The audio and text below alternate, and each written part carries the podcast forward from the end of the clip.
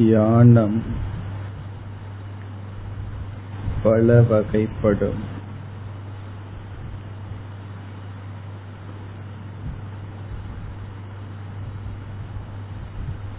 முதலில் நம்முடைய உடல் இந்திரியங்கள் மனம் புத்தி இவைகளை அமைதிப்படுத்தினோம். ரிலாக்ஸேஷன் மெடிடேஷன் அமைதிப்படுத்தும் தியானத்தை பயிற்சி செய்தோம். அடுத்து மனதை ஒருமுகப்படுத்த ஜபத்தை பயிற்சி செய்தோம்.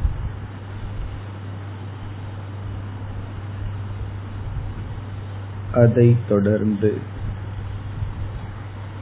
நட்பண்புகளை தியானித்தோம்.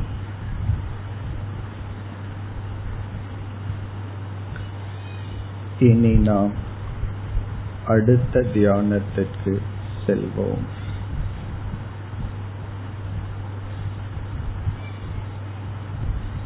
இந்த தியானத்திற்கு நிதித்தியாசனம் என்று பெயர்.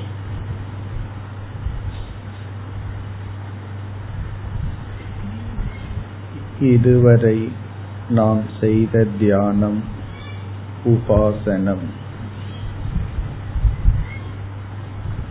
இனி செய்ய போகும் தியானம் நிதித்தியாசனம் வேதாந்திக் மெடிடேஷன் அல்லது காண்டம்ப்ளேஷன்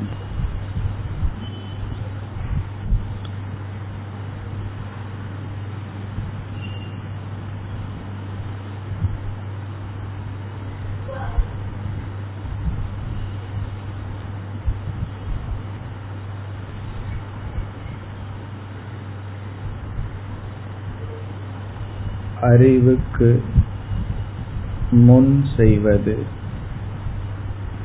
அறிவுக்கு பின் செய்வது. இனி நாம் செய்ய போகும் தியானம் அறிவுக்கு பின் செய்யும் தியானம். அறிவை அடைந்ததற்கு பிறகு செய்யும் தியானம்.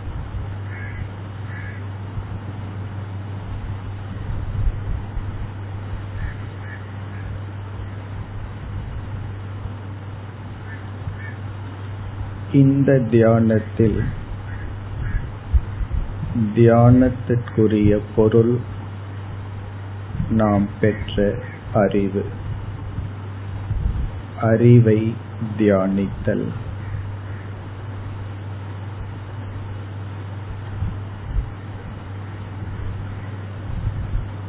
பகவத்கீதை உபனிஷத் போன்ற நூல்களிலிருந்து எந்த அறிவை பெற்றோமோ அந்த அறிவை தியானித்தல்.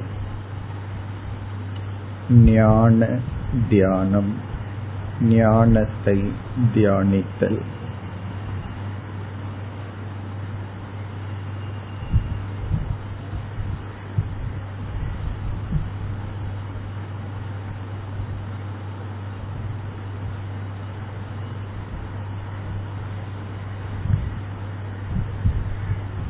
இந்த தியானத்தின் பலன் ஞான நிஷ்டா.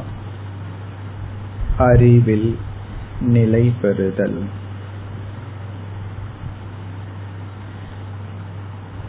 அறிவை அடைந்து இந்த தியானத்தை மேற்கொண்டு அறிவில் நிலை பெறுதல்.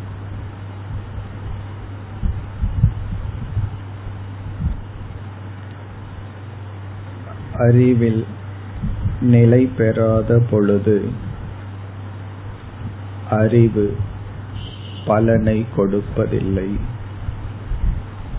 அறிவுக்கும் வாழ்க்கைக்கும் வேற்றுமை இடைவெளியை காண்கின்றோம்.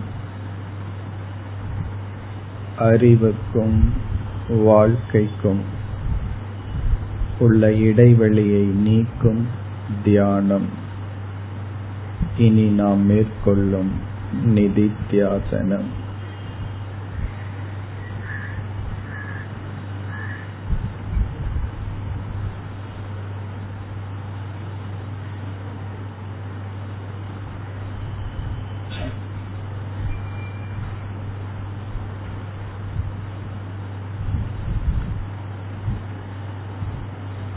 சிரவணம் என்ற சாதனையில் எந்த அறிவை பெற்றோமோ அந்த அறிவை மனதை அமைதிப்படுத்தி தியான காலத்தில் மீண்டும் கொண்டு வந்து அதை பார்த்து அந்த அறிவுடன் இருந்து பழகுதல். ஒரு பசு தான் உட்கொண்ட புல்லை மீண்டும் அசை போடுவது போல் இந்த தியானம்.